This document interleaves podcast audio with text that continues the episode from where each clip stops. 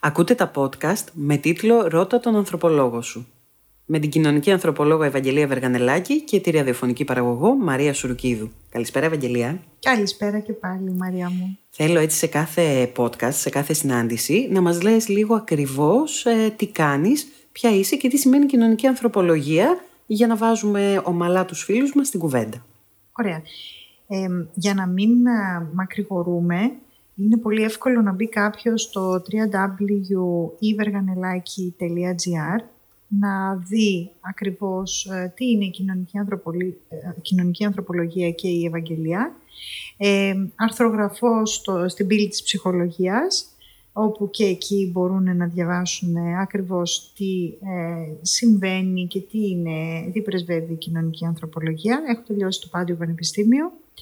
Ε, έχω γραφείο συμβουλευτική στην Ανδρέα Παπανδρέου 100 στα Χανιά και το τηλέφωνο μου είναι 69 0707 6742 που μπορούμε και διαδικτυακά μέσω Skype να κάνουμε συνεδρίες. Πολύ ωραία. Σήμερα είναι η δεύτερη συνάντησή μας και σκέφτηκα να μιλήσουμε για το φόβο της δέσμευσης. Πώς φαίνεται; Είναι κάτι που ούτως ή άλλως είναι πολύ ε, οικείο γιατί το ακούμε συνέχεια γύρω μας. Περισσότερο τα τελευταία χρόνια εγώ βλέπω μια αυξητική τάση δηλαδή σε αυτό το, πώς να το πούμε, συνέστημα. Ε, νομίζω ότι είναι μια φοβία διάχυτη ε, και, και αυτή οι καταβολές της φοβίας ε, είναι από το παρελθόν πάλι. Ε, επειδή ακριβώς ε, υπήρχε μια πολύ έντονη πίεση ε, εντός και εκτός εισαγωγικών στο ε, να παντρευτείς, να κάνεις οικογένεια, να κάνεις παιδιά, ε, τότε και μόνο είσαι και πετυχημένος, ε, το να έχεις δηλαδή και να φέρεις τον τίτλο ε, παντρεμένος με παιδιά ε, ίσον πετυχημένος. στην κοινωνία. Ναι. Ε, αυτόματα λοιπόν τώρα που αρχίζουν και ανατρέπονται πάρα πολλά κοινωνικά κατεστημένα, καλώς ανατρέπονται. Ευτυχώς. Ε, γιατί αρχίζει να βγαίνει η αλήθεια, αρχίζουν να βγαίνουν οι εσωτερικές αναζητήσεις. Ε, αρχίζει να ανατρέπεται και αυτό. Βέβαια, οτιδήποτε είναι καινοτόμο ε, δημιουργεί μία πόλωση. Δηλαδή, ο ένας πόλος είναι ο θετικός και ο άλλος πόλος είναι ο αρνητικός. Ε, υπάρχουν λοιπόν και άνθρωποι οι οποίοι δεν έχουν ποτέ μπει στη διαδικασία της δέσμευσης, παρόλα αυτά τη φοβούνται. Χωρίς να ξέρουν καν τι είναι και τι θα αντιμετωπίσουν. Ναι. Ε, ποιες είναι οι αιτίες του φόβου της δέσμευσης; Ε, οι αιτίες ε, μπορεί να είναι βιωματικές ε, ή μπορεί ε, να είναι και μιμητικές. Δηλαδή, φοβάμαι κάτι γιατί το βίωσα στο παρελθόν άσχημα, άρα δεν θέλω να το ξαναζήσω. Ή φοβάμαι κάτι γιατί είδα και το έπαθε ο γείτονας και αφού το έπαθε ο γείτονας και πέρασε αυτά, δεν θέλω να μου συμβεί εμένα. Θα μπορούσε να είναι και λόγω χαμηλής αυτοεκτίμησης, ότι δεν αξίζω να έχω μία ε, καλή σχέση; Θα μπορούσε να ήταν ε, Ή δεν θα χαμηλής... να ανταπεξέλθω; Ναι, θα, ε, είναι, θα μπορούσε να ήταν κάπως έτσι. Ε, πάλι ε, είναι σε συνάρτηση με το κατά πόσο ξέρουμε ή δεν ξέρουμε τον εαυτό μας. Όλα ξεκινάνε δηλαδή στο πόσο έχουμε ή δεν έχουμε καλή γνώση του ε, εσωτερικού μας κόσμου, του τι θέλουμε, του τι δεν θέλουμε, του πόσο ε, θεωρούμε ότι είναι σωστό ή όχι να φτάσουμε σε κάποια σημεία να πιέζουμε πολύ ή λίγο εμάς. Mm-hmm. Ε, μπαίνοντας λοιπόν σε αυτή τη διαδικασία ε, ανακάλυψης του εαυτού μας, μπορούμε μετά να δούμε και τα υπόλοιπα κομμάτια που έχουν να κάνουν με τους συσχετισμούς με τους άλλους ανθρώπους και κατά πόσο είμαστε έτοιμοι και θέλουμε να μπούμε σε μια διαδικασία άλλη επίδρασης με άλλους. Εκεί τώρα δεν βρίσκουμε λίγο και το φόβο της ε, απώλειας της ελευθερίας. Δεν σκέφτεται κάποιος ότι εγώ θα χάσω την ελευθερία μου και δεν θα μπορώ να κάνω όλα αυτά που θέλω να κάνω γιατί θα είμαι σε μια σχέση που με απορροφά. Αν δεν έχεις σκεφτεί ότι μπορεί ακριβώς να είναι πάρα πολύ ελεύθερος μέσα σε μία σχέση και πιο δημιουργικός γιατί θα έχει περισσότερα ερεθίσματα επειδή ακριβώς η αγάπη και όλο το συνέστημα αυτό της πληρότητας να του δίνει μία μεγαλύτερη όθηση τότε και σκέφτεται μόνο το ότι θα του στερηθεί η ελευθερία σημαίνει ότι αυτός ο άνθρωπος έχει κακά πρότυπα. Δηλαδή έχει δει σχέσεις οι οποίες λειτουργούν με ένα πρέπει και με ένα δάχτυλο ε, παρατεταμένο που σηκώνεται και σαν του δασκάλου του λέει θα κάνεις έτσι, θα κάνεις αυτό, θα γυρίσεις εκείνη την ώρα, θα είσαι έτσι, θα είσαι αλλιώς. Δηλαδή ένας άλλος άνθρωπος δημιουργεί τα όρια αυτά που, θέλει, που θα, εσύ θα κινείσαι. Αυτό όταν το έχεις δει λοιπόν μιμητικά να συμβαίνει σε άλλους ανθρώπους, το φοβάσαι ότι μπορεί να συμβεί και σε σένα. Ή λανθασμένα έχεις την εντύπωση ότι αυτό είναι οι σχέσεις. Σχέση υγιή σημαίνει ελευθερία. Δεν μπορείς να έχεις μία υγιή σχέση αν δεν είσαι μέσα σε ένα πλαίσιο ελευθερίας. Που ουσιαστικά σημαίνει αποδοχή. Βεβαίως. Αν εσύ θέλεις να κρατάς τον σύντροφό σου φυλακισμένο μέσα στο σπίτι γιατί φοβάσαι ότι θα μπορεί να φύγει, ας τον να φύγει. Δεν έχει νόημα. Νομίζω ότι αυτές οι καταστάσεις μπορεί να μας οδηγήσουν και σε ένα δίπολο.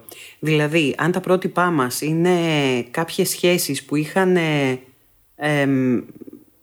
δεν υπήρχε ελευθερία, ας πούμε, στις σχέσεις, τότε νομίζω ότι μπορεί είτε να γίνουμε, να προσκοληθούμε σε κάποιον, για να είτε να τους στερήσουμε τη δική του ελευθερία, γιατί έτσι κάναν οι γονείς μας, είτε να απομακρυνθούμε εντελώς και να πούμε ότι εγώ δεν θέλω να βιώσω κάτι τέτοιο που είδα στο σπίτι μου. Ναι, αλλά πάλι όλο αυτό έχει να κάνει με το τι δουλειά έχουμε κάνει στον εαυτό μας.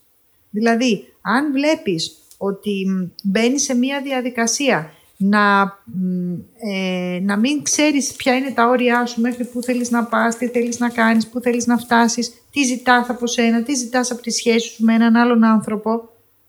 Είναι πολύ φυσιολογικό μετά να ακούς κάτι και να το οικειοποιήσει. Να βλέπεις κάτι και να σε φοβίζει. Να μην έχεις δηλαδή εσύ Να τη σχηματίζεις την άποψή σου, όχι βιωματικά, ε, αλλά ε, εμπειρικά. Εμπειρικά βλέποντας άλλους. Μα έτσι δεν, δεν μπορεί να λειτουργήσει. Θα πρέπει να κάνεις λίγη δουλίτσα με σένα. Να δεις μέχρι πού θέλεις να φτάσεις. Τι θέλεις ακριβώς από μια σχέση. Ποια είναι τα όρια σου εσένα; Τι είναι αυτό που θα σε ευχαριστήσει; Ευαγγελία, επειδή είστε στις συζητήσεις που κάνουμε έτσι μεταξύ μας, μπορεί να χαρακτηρίσουμε κάποιον άνθρωπο ότι είναι σχεσοφοβικός. Είναι μερικοί άνθρωποι που δεν το αντιλαμβάνονται για να πούμε ότι κάποιος είναι σχεσοφοβικός, τι χαρακτηριστικά πρέπει να παρουσιάζει, δηλαδή ποιες συμπεριφορές; Εμένα δεν μου αρέσουν οι ταμπελες Και σαν φίλη μου το ξέρεις αυτό, αλλά ναι, και ε, με την ιδιότητα της ανθρωπολόγου θα σου έλεγα ότι το να βάλεις ταμπέλες σε έναν άνθρωπο σήμερα, πόσο σίγουροι είμαστε ότι αυτή η ταμπέλα θα ισχύει και αύριο. Καταρχήν, δεχόμαστε επιδράσεις κάθε μέρα συναντάμε καταστάσεις και με, ε, μεταβάλλεται και αλλάζει, ε, μεταλλάσσεται ο τρόπος με τον οποίο σκεφτόμαστε. Άρα μια ταμπέλα σήμερα, αύριο μπορεί να μην ισχύει. Σχεσοφοβικός, ναι, ωραία, ας τον δεχτούμε αυτόν τον όρο. Ο Αντώνης λοιπόν είναι σχεσοφοβικός τη Δευτέρα και την Τρίτη γνωρίζει μια γυναίκα η οποία τον εντυπωσιάζει πάρα πολύ όχι στην εμφάνιση μόνο, αλλά στον τρόπο που τον προσεγγίζει, που θα του πει κάτι, έχουν κοινά ενδιαφέροντα και βλέπεις αυτόν λοιπόν το μέχρι πρότινο σχέζοφοβικό να θέλει πάρα πολύ να βάλει στον κόσμο του, στη ζωή του, στην ψυχή του αυτή την κοπέλα. Ναι, δεν θα είναι όμως καλό για αυτόν τον ε, Αντώνη ας πούμε που είναι σχεσοφοβικός να το έχει καταλάβει και να ψάξει να βρει γιατί είναι και ίσως του δοθούν κάποιες λύσεις ώστε να μπορεί να είναι πιο λειτουργικός μετέπειτα. Αν έβλεπε ότι στη ζωή του αυτό ήταν κάτι που λειτουργούσε σαν τρογοπέδι, δηλαδή σαν μια λυσίδα, ένα βαρύδιο στο πόδι του και δεν μπορούσε να λειτουργήσει με άλλους ανθρώπους, καλά θα κάνει, ναι, να πάει να περάσει την πόρτα ενός θεραπευτή, να μιλήσει, να, να πει ότι εγώ ε, νιώθω έτσι και φοβάμαι να μην μου μείνει αυτό και να τα λύσει τα θέματα του. Όταν όμως απλά θέλει να βρει τον κατάλληλο άνθρωπο γιατί ε, δεν θέλει να κάνει εκτός, βρε αδελφέ. Αυτό είναι σεβαστό. Κοίταξε γύρω μας τι γίνεται. Πόσοι άνθρωποι από μία έκπτωση βρίσκονται χρόνια και χρόνια μέσα σε σχέσεις. Και κάνουν παιδιά, οικογένειες και είναι δυστυχισμένοι. Δηλαδή, αυτούς τι να τους πούμε; Τι ταμπέλα να τους δώσουμε; Ε, ενώ ο Αντώνης, όχι Αντώνης, που θέλει ε, μία ποιότητα στη ζωή του και θέλει συγκεκριμένα πράγματα να έχει ε, και να ζητάει δηλαδή ε, πολύ συγκεκριμένα πράγματα γιατί ακριβώς τα έχει αναζητήσει, τα έχει ψάξει μέσα του, έχει δει τι είναι αυτά που τον ευχαριστούν. Πάμε κατευθείαν να του βάλουμε την ταμπέλα. Ο σχεσοφοβικός. Όχι, ο ποιοτικός θα έλεγα εγώ. Ο εκλεκτικός θα έλεγα εγώ. Αυτός ο οποίος αποζητά, ζητά να βρει κάτι που πραγματικά να τον γεμίζει γιατί κουράζεται στις ε, αλλεπάλληλες αλλαγές. Ή δεν θέλει και δεν αντέχει να είναι μέσα σε ένα ψέμα. Εγώ να σου πω πως ε, έχω στο μυαλό μου τον ε, σχεσοφοβικό. Έχω στο μυαλό μου έναν άνθρωπο ο οποίος ε, επιλέγει να κάνει περιστασιακές σχέσεις. έναν άνθρωπο ο οποίος επιλέγει σχέσεις που είναι καταδικασμένες εξ αρχής για να επιβεβαιώσει την πεποίθησή του ότι θέλω να είμαι μόνος. Ένας άνθρωπος που αυτοσαμποτάρει τον εαυτό του ίσως και δημιουργεί καταστάσεις στη σχέση ώστε να φύγει πρώτα αυτός, εμένα όλα αυτά μου κάνουν ένα προφίλ ανθρώπου σχεσοφοβικού. Εμένα όλα αυτά μου κάνουν το προφίλ ενός ανθρώπου ο οποίος δεν θέλει να έχει κανένα συσχετισμό ε, συναισθηματικό, ε, συναισθηματική εμπλοκή δηλαδή, με άλλους ανθρώπους. Δεν τον ενδιαφέρει η σχέση, γιατί σχέση έχει έτσι αλλιώς. Από τη στιγμή που θα μπει ε, στη διαδικασία να έχει έστω και μία ε, φορά σεξουαλική επαφή με έναν άλλον άνθρωπο, αυτό μπορεί να θεωρηθεί συσχετισμός. Εμπεριέχει δηλαδή ο συσχετισμός την έννοια σχέσης. Όταν ε, αυτή, και ακούω πολύ συχνά νέα κορίτσια και μου λένε δεν είμαι σε σχέση, έχουμε κάτι ελεύθερο. βρισκόμαστε περιστασιακά. Σχέση είναι και αυτό, παιδιά το δεν, ε, το δεν είμαι σε σχέση και αυτό σχέση είναι. Μάλλον τότε θα πρέπει να, να ξεκαθαρίσουμε και να ορίσουμε τι είναι σχέση. Μπράβο. Αυτό θα το προτιμούσα γιατί πολλές φορές λέω θέλω να τα πάμε λίγο από την αρχή, να βάλουμε κάποιες ορολογίες λίγο στην άκρη και να τις δούμε κατάματα. Όταν επαναλαμβάνεται η επικοινωνία σου ε, η σεξουαλική με έναν άνθρωπο και θεωρείς ότι δεν έχει σχέση με αυτόν τον άνθρωπο. Ε, είναι αλήθεια; Είναι μία επαναλαμβανόμενη σεξουαλική επαφή. Το αν θέλεις απλά μόνο ε, σεξουαλική επαφή, ε, είναι πάλι μία οριοθετημένη σχέση. Άρα είναι μοτίβα σχέσεων. Είναι μοτίβα. Και ο καθένας επιλέγει αυτό που τον εξυπηρετεί. Αυτό που είναι το αγκάθι είναι η συναισθηματική εμπλοκή. Δεν θέλω να ερωτευτώ, δεν θέλω να αγαπήσω, δεν θέλω, δεν να... θέλω να μοιραστώ. Δεν θέλω να μοιραστώ, δεν φοβάμαι. Ναι, αλλά αυτά τώρα πάλι ε, με συνεπαγωγές προς τα πίσω που πηγαίνουν στους ανθρώπους αυτούς οι οποίοι φοβούνται πάρα πολύ τον εαυτό τους. Φοβούνται πάρα πολύ τις αντιδράσεις τους. Όχι πώς θα αντιδράσει ο απέναντι, που αυτό είναι το εύκολο, φοβάμαι να μην με πληγώσει φοβάσαι να μην πληγωθείς από τον ίδιο στον εαυτό την αντίδραση που θα έχει ο εαυτός σου ε, στο πώς θα αγαπήσει, τι θα κάνει όταν ερωτευτεί, ε, πώς θα βιώσει όλη αυτή την κατάσταση.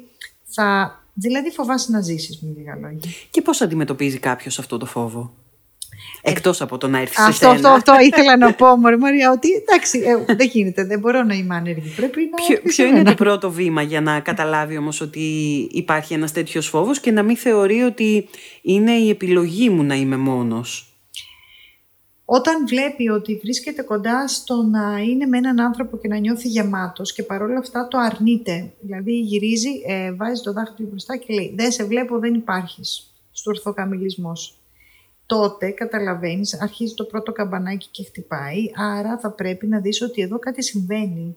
Και αφού εγώ μόνος μου δεν μπορώ να το λύσω και η λύση δεν είναι να κάτσω να το συζητήσω με τον φίλο, τη φίλη ή το γείτονα, πρέπει να πάω να μιλήσω με έναν θεραπευτή να δω τι συμβαίνει με μένα. Γιατί φοβάμαι; Τι είναι αυτό που φοβάμαι; Τι είχα δει στο οικείο μου περιβάλλον ή τι δεν είχα δει; Ή τι θα ήθελα να είχα δει; Ή τελικά ε, υπάρχει κάπου βαθιά μέσα μου μία πεποίθηση ότι εγώ δεν αξίζω. Και αυτή, αυτή η ρίζα από πού ξεκίνησε; Δηλαδή γίνεται μία δουλειά λίγο πιο βαθιά, το παγόβουνο έχει μύτη αλλά από κάτω ο όγκος είναι που το κρατάει. Εκεί, εκεί πάμε λοιπόν και κοιτάμε και εστιάζουμε. Να αρχίσουμε να ξετυλίγουμε το κουβάρι. Το κουβάρι, το οποίο ξέρεις τις περισσότερες φορές είναι πάρα πολύ απλό. Και είναι κάτι το οποίο εκνευρίζει όταν το λέω. Ότι είναι και απλό. εμένα με εκνευρίζει. Το ξερω Το ξέρω και ε, πολλές φορές το έχουμε συζητήσει. Όταν θα σου πω ότι κάτι είναι απλό, αλλά βλέπεις μετά ότι στο τέλος είναι απλό. Άσχετα που δεν μου αρέσει να σου πω. Είδες, τα έλεγα. Τα έλεγα, ήταν απλό. Ναι, όχι, δεν είναι ωραίο αυτό. Δεν είναι ωραίο, αλλά ε, κάποια φορά θα το κάνω. Είναι απλό και όταν το βλέπεις και εσύ ότι είναι απλό, καλό είναι να το λες και να το επαναλαμβάνεις στον εαυτό σου, γιατί μπορείς να βοηθήσεις και άλλους ανθρώπους. Ξέρεις πόσοι άνθρωποι έχουν την αίσθηση ότι κάποιες καταστάσεις είναι βουνά είναι ανυπέρβλητα, δεν μπορούν να γίνουν, είναι αδύνατο να συμβούν, θα έρθει η καταστροφή του κόσμου. Και ξέρεις υπάρχει ένας πάρα πολύ σύντομος δρόμος, εύκολος ε, και καθόλου ε, με εμπόδια, ε, όπου απλά οριοθετείς, τοποθετείσαι, γιατί εσύ είσαι σίγουρος και σταθερός και όλα τα πράγματα έχουν μια φοβερά εύκολη έκβαση. Και Ευαγγελία, παίζει πολύ μεγάλο ρόλο ποιος θα σου το πει; Σίγουρα παίζει ρόλο. Ε, ε αυτός ο ποιος θα σου το πει. Καταρχήν αν ξεκινήσουμε να, να θέλουμε να χρειαζόμαστε βοήθεια και να μην τη ζητάμε και να επιμένουμε να πάρουμε βοήθεια από τον ίδιο μας τον εαυτό, μα αφού νοσεί ο εαυτός μας εκείνη τη στιγμή, πάσχει μάλλον, όχι νοσεί, χρειάζεσαι βοήθεια, τέλος. Μπορεί να νομίζουμε ότι θα βοηθηθούμε από τον φίλο, γιατί ο φίλος μας ξέρει καλά.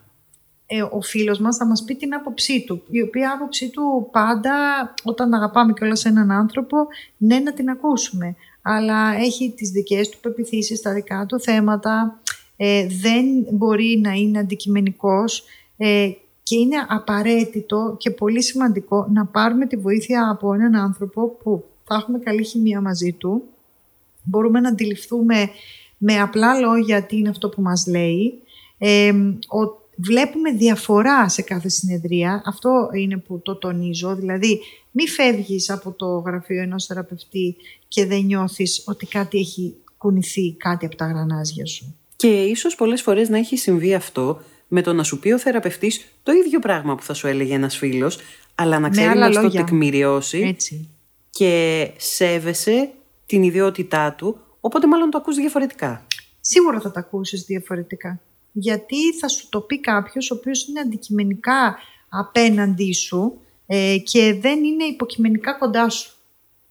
Είναι πολύ, πολύ βασικό. Επειδή το θέμα είναι πάρα πολύ μεγάλο, για να το κλείσουμε κάπου εδώ, εγώ θέλω να μου πεις ε, τι πρέπει να κάνουμε για να κάνουμε ένα βήμα πιο μπροστά στο να αντιμετωπίζουμε τους φόβους τους φόβους πάνω στη σχέση εννοείς. Πάνω στη σχέση, ναι. Ναι, οι φόβοι γενικά είναι ανεξάρτητοι και θα μπορούσαμε να κάνουμε και podcast πάνω θα σε αυτούς. Ναι. Ε, σε μία σχέση λοιπόν το να μην φοβηθούμε, μία λέξη, να μην φοβηθούμε να ζήσουμε. Είναι πολύ βασικό. Και ίσως να αναλογιστούμε όλα αυτά που μπορεί να χάσουμε. Εννοείται. Αν σκεφτείς ότι η ζωή περνάει πάρα πολύ γρήγορα, και δεν έχει όπισθεν, δηλαδή δεν μπορείς να γυρίσεις πίσω και να ξαναζήσεις κάποια επεισόδια ή να τα διορθώσεις. Σκέψου λοιπόν ότι επειδή δεν ξέρεις και πότε τελειώνει αυτή η κασέτα, μάθε να ζεις. Άσε τη ροή, μπες και μάθε να ζεις, να μην χάνεις στιγμές. Γιατί οι επιλογές μας, καλές ή κακές, είναι, μάλλον η ζωή μας είναι το άθροισμα των επιλογών μας. Ωραία. Σε ευχαριστώ πάρα πολύ, Ευαγγελία, για την ωραία κουβέντα και στο επανακούιν. Ευχαριστώ πολύ. Να είστε καλά.